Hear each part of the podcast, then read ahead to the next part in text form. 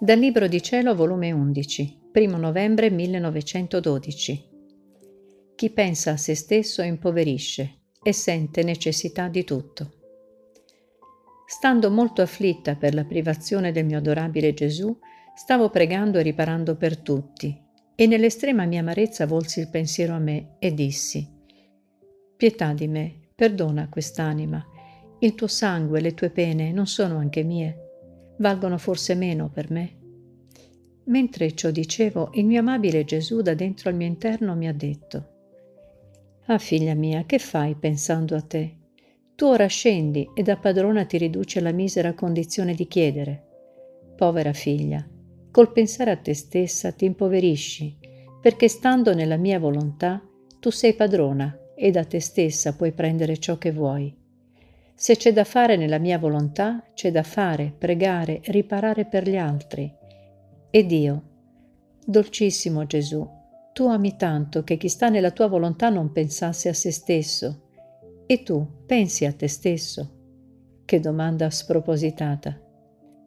E Gesù, no, non penso a me stesso. Pensa a se stesso che ha bisogno di qualche cosa. Io non ho bisogno di nulla.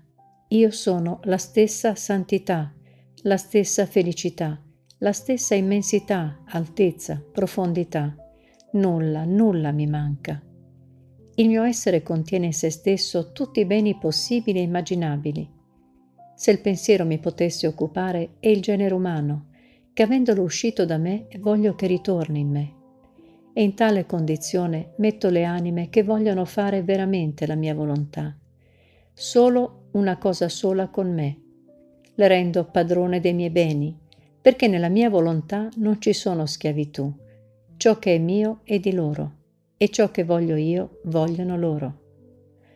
Onde se uno sente bisogno di qualche cosa, significa che non sta davvero nella mia volontà, o al più fa delle scese, come ora stai facendo tu, niente meno. Non ti pare strano che chi ha formato una sola cosa un solo volere con me mi domanda pietà, perdono, sangue, pene, mentre l'ho costituita padrona insieme con me?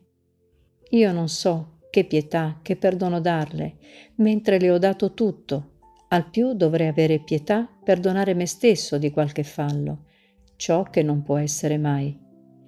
Quindi ti raccomando, non uscire dalla mia volontà e seguita a non pensare a te stessa, ma agli altri, come hai fatto finora altrimenti verresti a impoverire o a sentire il bisogno di tutto.